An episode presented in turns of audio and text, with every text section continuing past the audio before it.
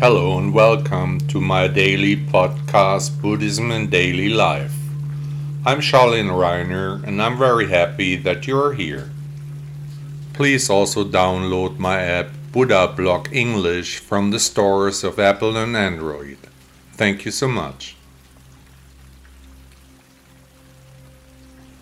What do I want from life? How often do I hear that those around me are undecided? Don't know exactly. Haven't decided yet. Many people let themselves drift, similar to a leaf in the wind.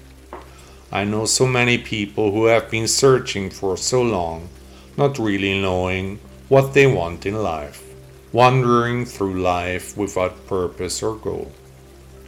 According to Buddha, it doesn't matter if we decide or not, everything will come as it must.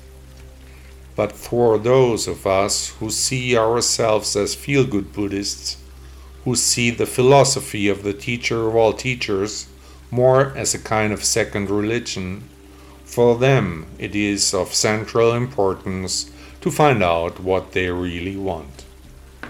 Every day we make an infinite number of decisions. In the morning, tea or coffee, the white or the blue shirt, shower or cat wash by train or by car to work? Do I call her or wait for the great love? Do I want the bigger apartment? Questions upon questions, to which there are all kinds of answers that can also be logically justified. But what is reasonable? What do I really need? Can heart and mind really agree? By thinking, we try to find the best solution for us but often we get more and more confused.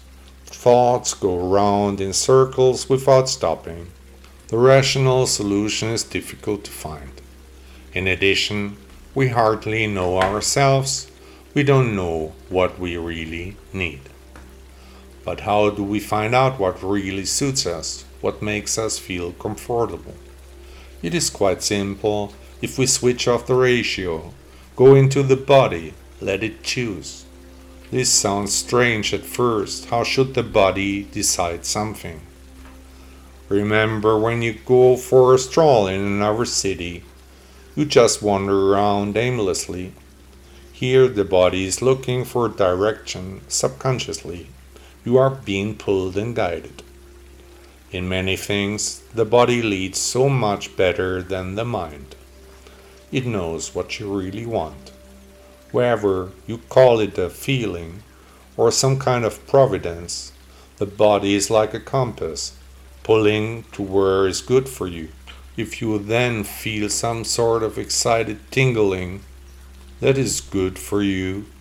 But if your neck tightens slightly, your breathing becomes dull, your throat dries out, then it's just bad for you.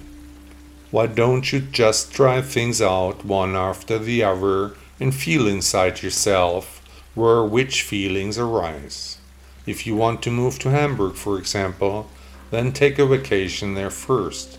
If you want to change your job, then do it as a test. The way is the goal. Follow your body. Buddha once said, Beware of acts of anger. Make the body your servant. Avoid all sins of deed. Do right with your body. Did you enjoy the podcast? Thank you for listening to Buddha Blog.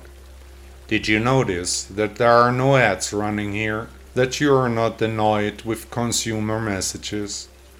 Would you like to thank the author of this blog for his work with a donation? Support me. Contribute to the extensive costs of this publication.